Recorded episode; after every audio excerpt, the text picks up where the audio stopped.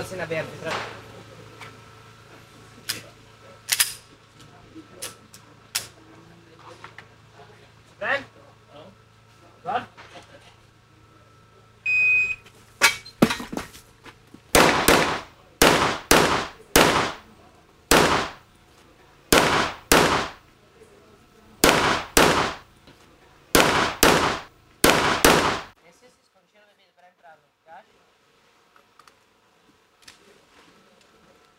Jistotu, jo?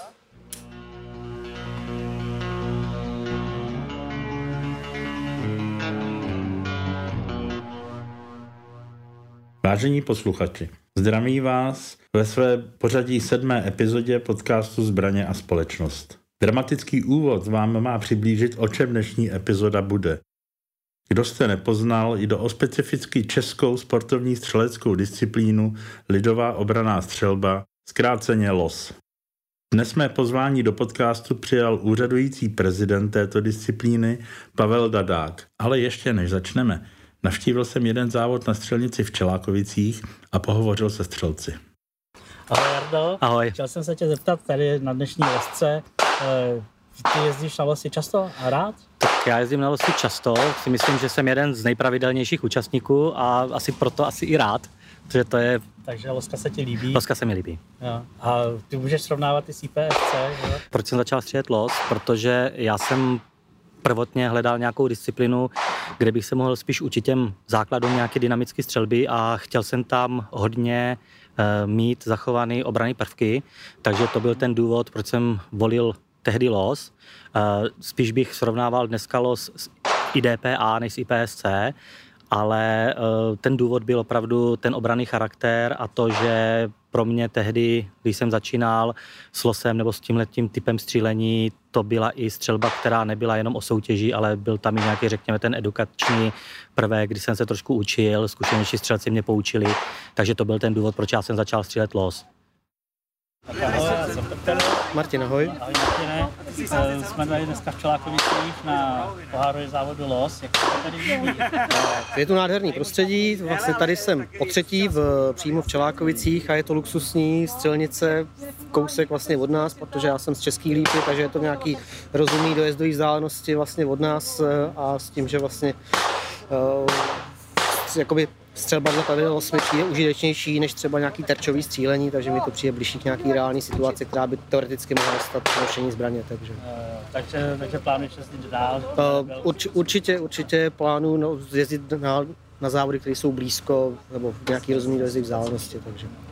No a dnešní los, jako jak se cítíš, že jsi úspěšný, Uh, neúspěšný? úspěšný, nebyl jsem diskvalifikovaný během ža, ža, žádný ze stage, takže, Jsem, že dneska tady byl velmi přísný rozhodčí jeden. a- takže, takže, takže, takže samozřejmě vše, celá manipulace zbraní byla vždycky bezpečná, takže Jo, to jo, bylo je- super. to Jako, takže, správně. No, proto ta leska No, taky no, je tak, a tak, tak, taky tak, vznikala, tak, aby, tak, aby se tak, ano. ty střelci naučili tak, vlastně prakticky zacházet pod stresem, ten timer, že jo, je tak, stres, no. pořád, pořád je tady stresující. Tak, je, no. Tak jo, tak jo, tak se vrátí se ti tady líbilo a Super, děkuji. uvidíme se někde příště. Jo? Ahoj. Ahoj. Tak nyní je už po závodě, vítězové jsou známí, medaile rozdané a střelnice už prázdná. Takže si sedáme s Pavlem pod střížku improvizované kuchyně, která už mimochodem také zmizela a začínáme. Ahoj Pavle. Ahoj Petře. Pamatuješ si, co se stalo 23.9.2006 tady na téhle střelnici, na té, kde teď sedíme? No, jestli jsme na střelnici, tak určitě nějaký střelby, nějaký závody, ale protože to je, jak odhadu, třetí týden v září, tak to je tradiční termín, kdy se uskutečňovalo mistrovství České republiky v lidové obrané střelby. No, přesně tak. Akorát tahle ta mistrovství republiky bylo výjimečný tím, že bylo první vůbec, vůbec první mistrovství republiky v losu v lidové obrané střelbě jako vůbec.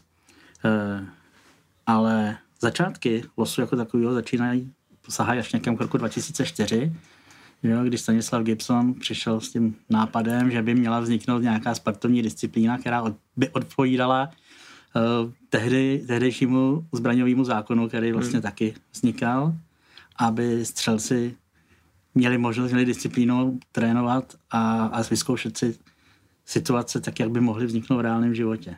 No. Přesně tak. A už i to se uh, tedy konalo tady, v Čelákovicích. No, no, no, to se konalo tady. No. Jasně, můžeš teda teď posluchačům nebo nám všem říct, eh, zhruba popsat princip téhle sportovní disciplíny, losu, lidový obraný střelby? No, tou ideou je samozřejmě naučit ty sváteční střelce eh, manipulaci se zbraní a bezpečný zacházení, proto je to taky lidová obraná střelba. A tenkrát to hledalo své místo na trhu, protože bylo IPSC, bylo IDPA, eh, spoustu střeleckých disciplín pod eh, Českým střeleckým svazem, ale nikde tam nebyla taková soutěž, která by eh, byla skutečně pro široký masy a nevyždovala by nějaký předchozí zkušenosti. Protože tou prvotní myšlenkou bylo vytáhnout právě ty majitele zbraní, kteří mají tu pistoli nebo tu zbraň strčenou někde v šuplíku a jenom se na ní práší, tak aby si vůbec vyzkoušeli a zjistili, jak je i složité ji použít. A oproti teda těm tehdejším eh, sportovním disciplínám, jako sportovní pistole a, a hmm. standardní pistole, a jak se to všechno jmenovalo, kde se vlastně z, z palpostu že jo, střílelo na, Ano, z místa. z místa na, já nevím, během pěti minut, pět rán a tak. Tak tahle tahle sportovní disciplína vlastně už měla nějakou dynamiku v sobě, tak říkal podobně jako IPSC nebo IDPA. Přesně A- tak, z IDPA my jsme vyšli, nebo vycházelo, protože já jsem se taky u toho losu nedržel eh, celou tu dobu. Občas jsem si odskočil do jiných střeleckých disciplín, ale ten počátek byl v IDPA. V té době mělo tady v Čechách nebo v České republice IDPA trochu nějaké organizační problémy a skomíralo a Lex tenkrát usoudil, že by bylo dobré nějaké závody pro střelce organizovat. Proto to někdy v těch letech začalo, já jsem se k tomu přibližně asi rok na to, nebo v přibližně podobným eh, začátku dostal a začali jsme tam pomáhat s organizací a s vyhodnocením, protože v těch dřevních dobách se ty výsledky psaly všechny vlastně tušce na papíře. Žádné vyhodnocení na počítačích a zapisování, všechno to byla tuška papír a kalkulačka. No toho roku 2006, vlastně to, hmm. Vlastně od té sezóny 2006, kdy vlastně byla první, první sezóna losu, do dneška uběhlo teda už nějakých, jestli dobře počítám, 13 let Přesně tak. a došlo k nějaký, nějaký zásadní změna od toho původního návrhu, od Sandy Gibsona po dnešní, hmm. jak je v pravidle došlo k nějakým posunům, nebo každá disciplína se vyvíjí, že jo, praxe hmm. ukazuje a tak dále, tak byl ten návrh původní jako dobrý. No, samozřejmě ten první návrh dobrý byl, ale byl to nějaký základ, ze který se vycházelo. Eh, Když jsem zapátral zpátky, tak jsem zjistil, že první pravidla, která byla někdy v roce 2005 vlastně sepsaná, tak měla nějakých 8 stran a to my jsme se dostali vlastně v letošním roce i s nějakými přílohami asi na 28. Jasně, takže ale to tam- jenom, tam- jenom toho tam- popsaného papíru je výrazně více. Ale tam přibyly no, ty divize, že zbraně, Ale dlouhá, brokovnice, Jo. to tam asi v tom prvotním návrhu nebylo. Přesně že? tak, eh, tenkrát to nebylo, bylo to jenom na krátkou zbraň, na čtyři základní divize, který i v průběhu času se trochu měnila ta jejich definice a popis, to rozdělení zbraní a protože eh, se to ujalo jako střelecká disciplína, tak zájem střelců bylo to střílet i pomocí jiných zbraní, čili dlouhých zbraní. Takže na základě toho požadavku, který byl, tak se nakonec los rozšířil do dlouhých zbraní, čili eh, do pušky a posléze tedy i do brokovnice. Já vím, že vlastně veškeré diskuze o pravidlech většinou bývají právě o tom, čím se to má střílet. Dneska, dneska probíhá docela ostrá diskuze hmm. kvůli kolimátorům na pistolích a tak dále. No. Uh, říkáme, střílíte los tím, co máte. Není to úplně čistokrevný sport, je to samozřejmě snaha sportovním způsobem vyjádřit nebo přiblížit tu reálnou možnost vlastně použití zbraně a ty úskaly, které s tím souvisí. Hmm. Uh, hodně klademe důraz na bezpečnost střelce, na jeho bezpečný pohyb a to i vůči jemu samému, to znamená, aby se při té střelbě, a to je největší rozdíl vlastně proti IPSC, aby sám se schoval, sám se kryl, hmm. aby se nevystavoval tomu nebezpečí. Jasně.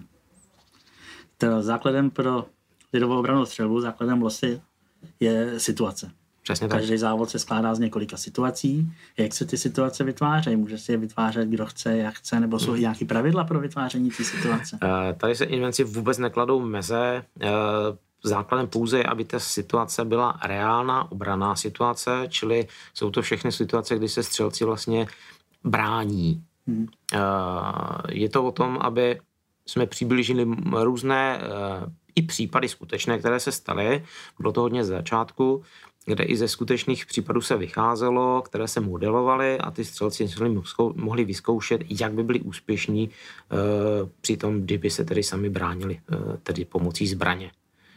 Neřešíme tady možnosti, že bychom se nebránili vůbec zbraní, protože přece jenom zase je to sport a chceme si zastřílet, který střílíme. Nikde není ovšem řečeno, že by vždycky obraná situace se musela řešit střelbou. Jo, jo, mně se, mně se na těch situacích líbí třeba ty legendy, že kolikrát těm situacím bývají. Někdy jsou úplně úžasný, jako docela náměty na film. Ale některý, jak jsi říkal, vychází ze skutečných událostí, hmm. které se staly, takže se vlastně jenom jakoby replikujou. Přesně a, tak. a střelci si můžou vyzkoušet, jak by se zachovali. No. Uh, ono svého času, uh, on to byl redaktor a teď bych říkal, jestli to bylo uh, střelecká reví, já se omlouvám, teďka nejsem úplně přesně, uh, Standa Klozík, hmm, který hodně se uh, vyznal v historii a bylo několik let, kdy se střelil takzvaný Monlos, což byl memoriál obrany národa, kde on vyhledával vlastně případy za války, kdy se kdy docházelo k nějakým tedy střetům mezi odbojem a tehdejšími vlastně nacisty. A tyto situace měl snahu nás s nimi jednak seznámit, hmm. připomenout, že vůbec někdo takový byl, že tam byli nějaký hrdinové, kteří se tak, takto bránili. A mohli jsme si vyzkoušet za trošku jiných situací. To jsou byly samozřejmě malinko odlišné situace než vysloveně obraného rázu. Tam uh, přece jenom ten uh, dotyk té doby byl znát, ale prostě je možno i tu situaci připravit tímto způsobem. Hmm. Jinak já tedy osobně kladu na legendy hodně velký důraz a i při školeních rozhodčích a případných organizátorů závodů to takhle formuluji, protože ta legenda by měla střelce navést do té dané situace a ve své podstatě by mu měla napovědět, jak ji má řešit. Mm-hmm. No, je to hodně důležité, není to o to jenom si stoupnout a skutečně mm, udělat 12 ran do terčů, ale aby eh, ten člověk se zamyslel nad tím vlastně, co dělá. Řekl bych, že tohle je jeden ze zásadních rozdílů právě oproti IPSC, kde si ten střelec prostě jenom slepě stoupne na nějaký, dokonce si to projde tu situaci hmm. dopředu, odkrokuje si přesně vzdálenosti, ano. jak jsme říkáme, zatancuje si a potom teprve se to pustí. Přesně tak. Přesně tak, to je velký rozdíl. My máme dokonce možnost mít situace tajné, to znamená, kdy střelec nezná rozmístění terčů, někdy ani nezná ten prostor, do kterého jde což bývá hodně kladně hodnoceno jako strašně zážitková střelba, ale musím říct, že nejsem úplně toho nadšencem. Hmm. Uh, protože to mm, situace, kdyby uh, běžný civil uh, šel do cizího prostoru se zbraní někoho bránit, chránit, to je úkol policie. To není účelem lidové obrané střelby. No, na to existuje nějaký taktický postup, kteří naši střelci, pokud tedy samozřejmě to nejsou i policisté, protože i takový k nám jezdí, ale není to pro nás určeno. Ty lidová obraná střelba je skutečně se dostanu do situace, kde jsem přímo ohrožen a jsem nucen bránit život a zdraví buď to sebe, případně své rodiny, nebo někoho, komu je který ubližováno zásadním způsobem, že bude o život a zdraví. Jasně. Ale v každém případě ty tajné situace jsou opravdu zážitek jo, určitě, jo. Přesně jsou zážitek. Jsou skvělý. Jo, jsou samozřejmě velice náročný, ale samozřejmě já jsem to i diskutoval s, hmm. i s odborníky, i s instruktory z řad policie, protože tam mám nějaké kontakty a i jsem si sám vyzkoušel pár kurzů, kde se tímto vlastně zabývají a jeden člověk eh, vstoupit do naprosto neznámého prostoru a ještě případně ve tmě je něco, co se rovná sebevraždě. Mm-hmm. Tohle střelce já nechci učit a beru to tak, eh, že vlastně i v rámci té lidové střelby není to kurz, ten závod, ale ten člověk si může vyzkoušet to použití zbraně v nějaké stresové situaci člověk by neřekl, ale i to pípnutí pro řadu střelců je význačným stresovým faktorem. Já, já vím, o tom se zmíníme ještě. No. a někdy to vypadá velice zajímavě. No a jak se, jak se závodník losu hodnotí? Je říkáte, že to je v podstatě sportovní disciplína, takže to musí mít nějaký jednoznačný výsledek, aby se mohli tak. střelci srovnávat mezi sebou. Jo? Ano. E, kromě toho, že tady máme jednotlivé divize, které uh, definují velikost zbraně, případně její kapacitu, aby, protože jsme sport, tak by to bylo souměřitelné, tak eh, ve sportu se hodnotí pravidla podle času, čili to je pro nás ten stresující prvek, eh, kdy hodnotíme dosažený čas, to znamená začátek je eh, pípnutí timeru a konec je poslední zvuk posledního výstřelu. To, co se k tomu hodnotí, tak jsou dosažené zásahy, kdy do papírově terče máme tři zóny, alfa, charlie a delta a každá ta zóna má svoji časovou penalizaci. Do alfy je to nula, protože samozřejmě je to zásah, který je nejhodnotnější, Charlie je vteřina a delta jsou dvě vteřiny. Pokud se člověk netrefí, střelec pokud netrefí terč vůbec, tak dostane penalizaci pět vteřin a e, v případě kovové terče samozřejmě, protože ty se hýbou, jsou vidět, jestli padají nebo nepadají, tam ta penalizace je dvojnásobná, kdy to je 10 vteřin za terč, který není sražen. Mm-hmm. A samozřejmě vyžadujeme krytí střelců, kde upřednostňujeme právě využití krytu, nikoli právě to střílení na hrdinu, vystaven se čelem proti eh, terčům, eh, čili se tam hodnotí i, jak ten člověk eh, se bezpečně pohybuje a případně za špatný postup může dostat takzvanou proceduru, která se hodnotí třemi vteřinami. A tohle všechno se sečte a z toho vyjde výsledek, nějaký výsledek. Jasně, jasně. A ještě doplněno jsou tam neterče, Přesně jako tak. rukojmí a, a nezúčastněné osoby a jejich zásah je taky penalizovaný. Přesně tak, protože chceme, aby střelci měli kontrolu nad svými zbraněmi a věděli, že pokud vystřelí, tak ta střela může někomu případně ublížit, tak aby se chovali zodpovědně a brali ohled na to, že se tam mohou pohybovat nějaké nezúčastněné osoby, případně někdo, koho vlastně i oni chrání, protože je tedy ohrožován e, nějakým útočníkem a pokud tedy zasáhne neterč, tak dostane penalizaci 10 vteřin.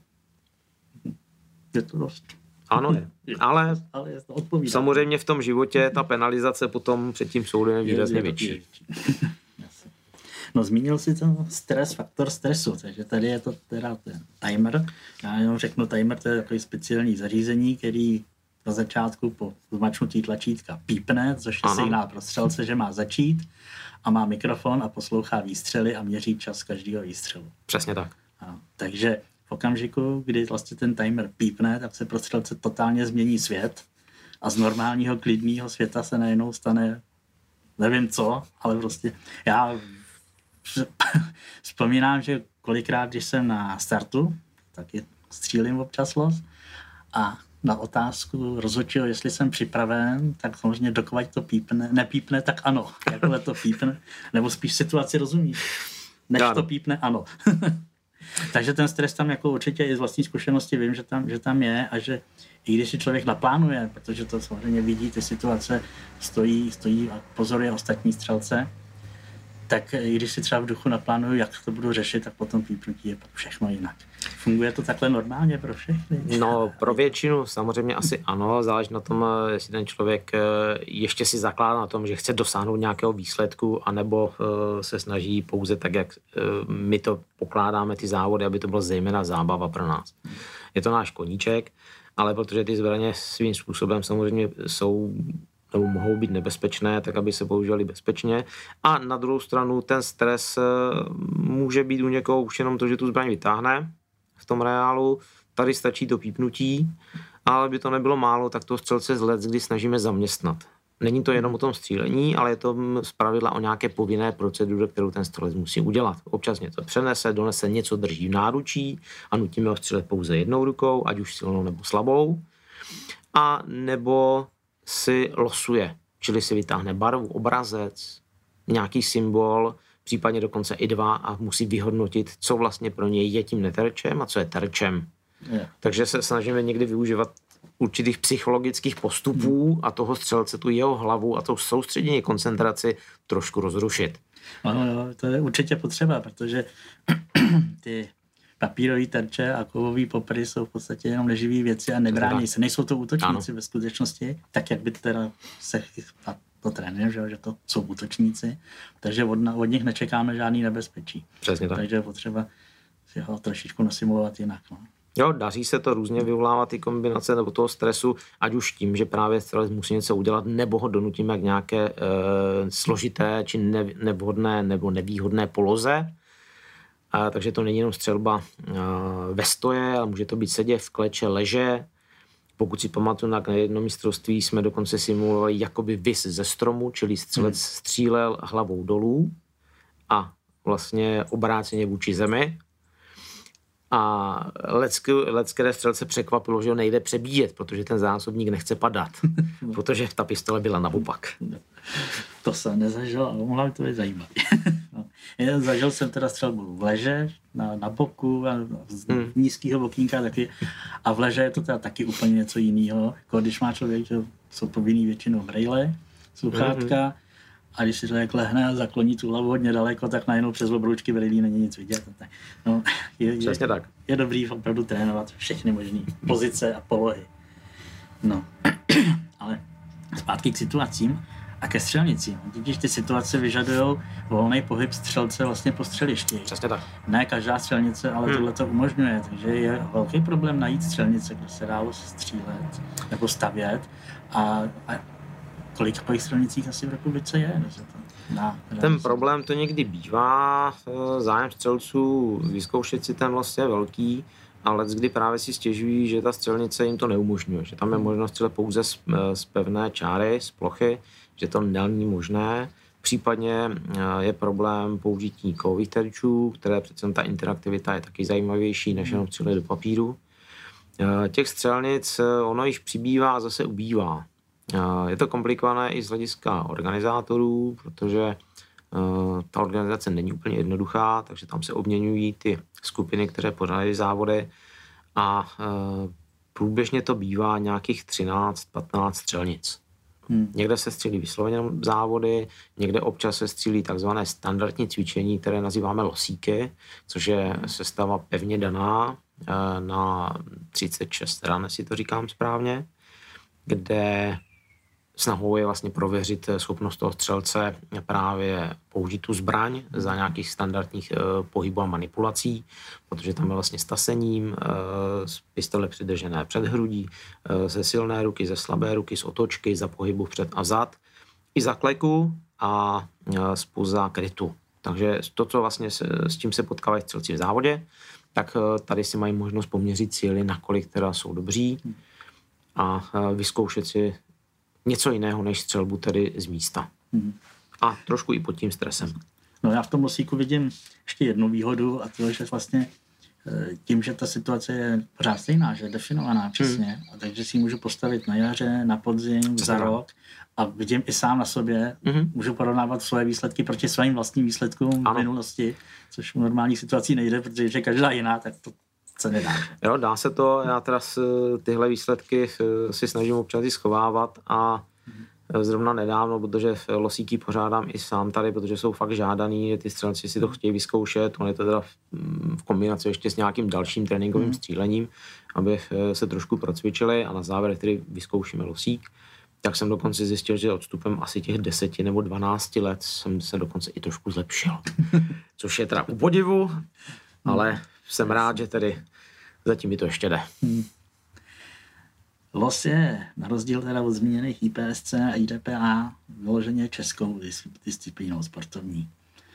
Ale já vím, že se podaří, podaří nějak exportovat i do zahraničí, že už se Hmm. začal střílet na Slovensku, že nějak se začíná prosazovat ve Švýcarsku, nevím teda, jak to tam s tím teď vypadá po těch Hmm. jejich referendech a tak, ale e, dá se, daří se exportovat ještě do jiných zemí, anebo jak to, jak to vypadá ze zahraničí? Loz je, Loz je skutečně česká eh, záležitost, eh, která, tak jak říkám, vznikla, protože přestávalo fungovat IDPH, takže se eh, hledala jiná forma. Neřeknu ti přesně, v jakém čase se podařilo ten export eh, na Slovensko, protože tenkrát eh, Slováci právě jezdili sem, zalíbilo se jim to, hodně jezdili vlastně do Otrokovic, což je naprosto typicky tradiční místo, kde se tedy pořádají závody losu. A eh, kluci vlastně z té brněnské části, z té moravské, potom vyjeli na Slovensko a tam je trošku zaučovali. Drobným zádrhelem je to, že Slováci si pravidla upravili trochu podle sebe, takže teď nejsou úplně kompatibilní, bohužel jsou přesně v té části i rozdělení na divize, čili nejsme schopni porovnat eh, navzájem svoje závody, případně hmm. dělat eh, společně závody, protože ty pravidla v této části, která je podstatná, se liší. Ale vypadá to, že by se tam blízkalo na dobré, lepší časy, eh, protože zvažují, jestli právě se dáme dohromady a vytvoříme nějaký mezinárodní spolek, který by organizoval závody v lidové obrané střelbě. Ale eh, konkrétní informace teď, teď okamžitě nemám, ale zvažuje se to. Co se týká Švýcarska, tak my jsme, myslím, že snad někdy loni, eh, díky právě spolupráci mezi eh, spolky na ochranu práv držitelů zbraní, teď to je Lex, teď musím se přiznat, že si nespomenu na tu švýcarskou taky ne. Která tam je, protože nicméně tedy eh, pánové z představenstva eh, byli ve spojení, byli se podívat vlastně i ve Švýcarsku na jejich valné hromadě, tam se domluvili právě, že by si to mohli vyzkoušet a přijelo, jestli si dobře pamatuju, pět, eh, pět osob ze Švýcarska, které jsme tady zaučili vlastně na rozhodčí, čili absolvovali to naše celodenní školení z vysvětlení pravidel, vysvětlení postupů, toho, jakým způsobem hodnotit střelce, jakým způsobem stavět situaci, na co si dávat pozor. A oni to samozřejmě poměřovali k těm zvyklostem, který, který mají ve Švýcarsku, protože díky jejich, řekněme, krajové odlišnosti jsou zaměření poněkud více tím, řekněme, armádním nebo military stylem, to znamená některé postupy tady eh, nechápali, protože pro ně je naprosto běžné to řešit jinak. Mhm. Jo, z důvodu třeba i bezpečnosti u nás i závody, i situace jsou hodně svázány právě podmínkami střelnice a provozním řádem a tomu, aby jsme se tady chovali bezpečně. To znamená to, co se tady vystřelí na střelnici, aby tady i zůstalo. Což při tom armádním pojetím tam je to jedno, tam je to ta malá válka, čili tam střelí lítají na všechny strany, když to lehce zl- zlehčím. Eh, jo, není to úplně tak, ale samozřejmě ten, eh, ty jejich pravidla v tomhle jsou malinko odlišnější. Čili nějaký základní seznámení proběhlo. A eh, já jsem částečně to diskutoval právě i eh, s kolegy z představenstva Lexu, kde to vypadalo, že uděláme nějaké výjezdní zasedání a eh, uděláme závod, můžeme jim zorganizovat přímo ve Švýcarsku že by si to tam vyzkoušelo více lidí a pak by se to mohlo rojet. Zatím k tomu nedošlo, nevím z jakých důvodů, možná i z důvodu toho referenda nebo trošku změny těch podmínek ve Švýcarsku, netuším. To byla asi spíš otázka na někoho, který z vedení uh, Lexu. Zeptám, se Jakuba Smetánky, až nebudu mluvit. Tak, to je přesně ten správný člověk. Jinak se zvažuje vytvoření, tak jak jsem říkal, nějaké mezinárodní organizace, která by mohla združovat i střelce nebo spolky z jiných zemí, a kde by se mohly dělat vlastně i závody, které mezinárodní. Dobře, super. Skvělý. A teď a ještě mě napadla jedna věc, kterou jsme tady nezmínili, jak jsme mluvili o losu našem, v českých Mhm. hmm. situacích, tak jsi zmínil rozhodčí, školení rozhodčích. To znamená, že v těch, při jednom závodě je několik situací, na každý situaci musí být rozhodčí, Přesně tak? pak nějaký zapisovatelé a pomocníci a tak dále. Ale ty rozhodčí musí být proškolený, musí mít teda nějaký kurz, který, který Lex teda pořádá Ano. pravidelně, nebo jednou za čas, jak, jak to, kolik vlastně máme rozhodčí? No, kdybych řekl, rozhodčích Potřebuje. máme spoustu, bohužel aktivních výrazně méně, než bychom potřebovali. Eh, Já teda nedovedu úplně teďka časově zařadit, kdy se ty školení v tak velké míře začaly dělat, ale eh, ono se to hodně přiblížilo k těmu začátku, protože tak, jak se ten los trošičku začal profesionali- profesionali- profesionalizovat, kdy to právě i ty pravidla z těch začátků dostávaly trošku jiný rámec, více se tříbily, a zpřesňovali, tak jsme došli na to, aby právě ty závody eh, byly hodnoceny regulérně, co nejvíce a pokud možno jednotně. A to, že každá organizační skupina, která jich je po těch střelnicích, dělá trošku ty závody jinak, to je v pořádku, protože ten prostě aspoň bystrý. Někdo to má trošku více dynamičtější, hodně blízké, řekněme, IPSC. Někdo je ten klasický obranář, čili se tam člověk pomalu nevíde z krytu a není to o tom, že by teda eh, střílel eh, jak z kulometu. Takže mm, tady je to aspoň, že každý si najde ten eh, závod, který mu se líbí, případně si vyzkouší to různé pojetí, aby to právě nebylo úplně jednotvárné, ale furt chceme, aby ty rozhodčí to hodnotili pokud možno stejným měřítkem. Čili proto se vymyslel systém školení, který se vymášel ještě za předchozího právě ředitele Honzi Koreckého, kdy se fakt zpracoval manuál, jak školit rozhodčí, co všechno jim říct a co je podstatné. A uh, udělal se nějaký soubor pravidel pro pomoc organizátorům, jak udělat závod, jak mají vypadat situace, jak to celé připravit uh, a skalkulovat.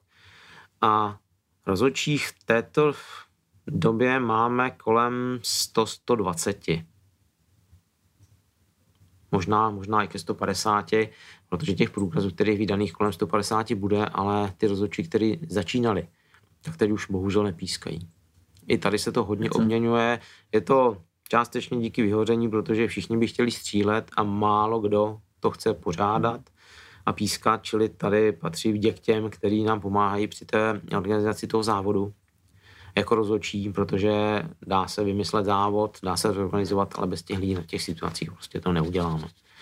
Ale eh, ty rozhodčí pro nás jsou hodně cení a snažíme se dělat ty školení podle toho, jak se vyskytnou zájemci. Nejsou vyhlášeny pevné termíny, já to zpravidla dělám tak, že vyhlásím, kdo má zájem, přihlašte se a až jich je zhruba nějakých 10, 15, 20, tak eh, podle toho se zorganizuje eh, to školení. Buď to dělám klasicky tady u nás v Čelákovicích, protože je pro mě nejjednodušší, nebo pokud je to větší skupina někde v blízkosti nějaké střelnice a jsou schopni si zajistit to místo tam, tak je jednodušší za nimi zajedu, protože oni jsou v tom svém domácím prostředí a uděláme to na místě. Tak jo, bezvadný. Ještě něco řekneme k tomu?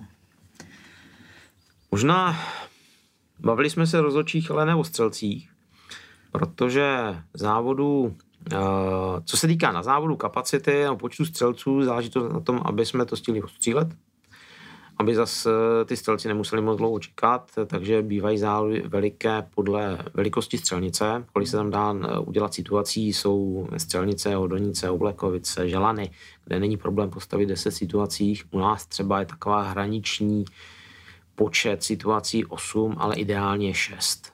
Tak, aby se to dalo slušně odstřílet. Takže jsou eh, střelnice, kde je závod a je tam 40 účastníků, jsou závody, kde jich je 100. U nás jich bývá přibližně asi 70-80, eh, když teda nebudu počítat rozhodčí, čistě jenom těch střelců v tom hlavním závodě, čili každý ten závod je přibližně nějakých 70-80 lidí. Eh, hodně narůstá počet závodů, protože když začínal los, tak těch závodů bylo 11, 15, ale Hmm. pak to začalo růst, protože rostl i zájem střelců právě se těch závodů účastnit a bylo vidět, že ta poptávka je.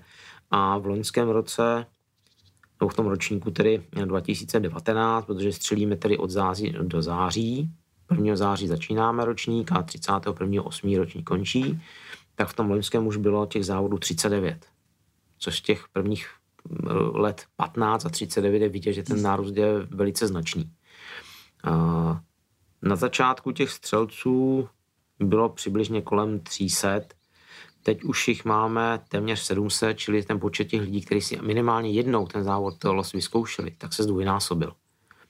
No, a i přesto trvá přetlak, protože není problém závod obsadit během ne týdnu nebo dnů, ale během hodin. Kdy přihlašování na závody je prostě kapacita Vlastní- Z naplněna. vlastní zkušenosti vím, že Čelakovický během vteřin. Ano, často jsem říkal, že kdybych ty závody tu nepořádal, tak si tu nevystřelím a přitom mám střelnici za rohem. No, je to, je to sice úžasný, že těch lidí je tolik, je to takový velký zájem. Škoda, škoda prostě těch střelnic, že, Hmm. že jich je málo, kde se to dá pořádat a tlak na to, aby se likvidovali, je stále větší a větší. Je, nevím, je to takový divný. Někdy si ty problémy vytváříme sami, protože často i v diskuzích se čte, že na té či které střelnici je problém střílet rychleji než pomalu řá- ránu za minutu, že ty rychlopalníky nemají rádi. Ehm, My se učíme, nebo snažíme se učit ty střelce, aby samozřejmě stříleli přesně, protože trefovací mají do terče, ne kolem terče a do zařízení střelnice. Tam ty body nezískají. Ano. Takže mm, tady je to škoda, že se tomu brání samotné střelnice, protože si myslím, že by to přitáhlo řadu střelců, že by si to vyzkoušeli. Ono kolikrát je u těch střelnic, ale problém je s hygienou, že, že vlastně v těch balistických posudcích je, je většinou napsáno, kolik ran denně můžou vystřelit a ten počet je tak směšný někdy, že, že je vůbec podivem, že tam někdo jezdí střílet. No. Bohužel. no, je to velká škoda. No, tak já ti děkuju za rozhovor. Doufám, že to posluchačům pomůže přis, eh, přiblížit los jako takový, jako sportovní disciplínu a že přestože je teda velký zájem, takže bude ještě větší. Já děkuju a budu jedně rád, když se někdo přijede vyzkoušet. Jasně. Tak Uh, ideální uh, seznámení s losem a přihlášení na webu Zbraně kvalitně, kde je kalendář a kde jsou právě i podmínky pro organizátory, že ty střelnice, střelci se vlastně můžou přihlašovat. Čili mají tu registraci velice jednoduchou. A kromě kalendáře, kde jsou, to se vlastně nezmínili, že jsou pohárový závody los, což jsou ty, jak byl tady dneska, jsou hodnocený lidi do, do žebříčku, že, do Tak, uh, ono to není končí- úplně žebříček, eh, protože uh, No, jsme soutěživí, takže hold prostě souže, soutěžíme, ale prvotním cílem toho pohár, těch pohárových závodů je právě kvalifikace na mistrovství republiky, která právě požaduje, aby střelec absolvoval určitý počet eh, závodů s určitým výsledkem. Letos to bylo, myslím, 50 nebo 55 aby minimálně dosáhnul na, na šesti závodech, hmm. čili bereme to tak, že na to mistrovství už jede střelec, který trochu něco umí a můžeme si mu dovolit udělat náročnější závod. Tak, ale já jsem chtěl ještě říct, že kromě těch pohárových závodů celá řada klubů pořádá svoje vlastní klubové hmm. závody, kterých je možný se zúčastňovat taky. Ty samozřejmě nejsou nikde v žádných kalendářích, to je potřeba sledovat ty konkrétní střelnice, ale většinou se to tam ty lidi dozvědí a, Jo. a je možný, je možný se zúčastnit i tam. Pokud to jsou čistě i klubové závody, samozřejmě těch se nedozvíme, ale i my podle pravidel můžeme také pořádat klubové závody nebo úrovně klubové závody, což jsou právě závody, které jsou trochu benevolentnější, zejména k začátečníkům, hmm. kde tam se jim ty rozhodčí věnují více, můžou jim tu situaci vysvětlit a pomoci jim s nalezením případně toho řešení. Čili jde o to, aby jsme těm lidem právě tu dvouobranou střelbu tímto způsobem přiblížili a oni případně tedy přijeli i na pohárový závod a mohli se kvalifikovat i na to naše vrcholné podujetí. Tak jo, bezva. Děkuji ti moc a doufám, že se na nějakém závodě uvidíme. Díky, budu se těšit. Děkuji Pavlovi za informace o lidové obrané střelbě, děkuji střelcům Jardovi a Martinovi za spolupráci, děkuji i pořadatelům, rozhodčím a soutěžícím střelcům za to, že mě nechali natáčet během závodu. Doufám, že moje přítomnost neměla vliv na jejich sportovní výkony, ale na druhou stranu lidová obraná střelba má, jak bylo řečeno dříve, za cíl i trénovat při zvýšené stresové zátěži. No přesto doufám, že já tou zvýšenou zátěží nebyl. Jestli se vám podcast Zbraně a společnost líbí, zmíňte se o něm mezi svými přáteli, ať se naše komunita může rozrůstat. Budu rád, když si přihlásíte odběr. Podcast Zbraně a společnost můžete poslouchat ve všech podcastových aplikacích nebo na webu www.simunek.org.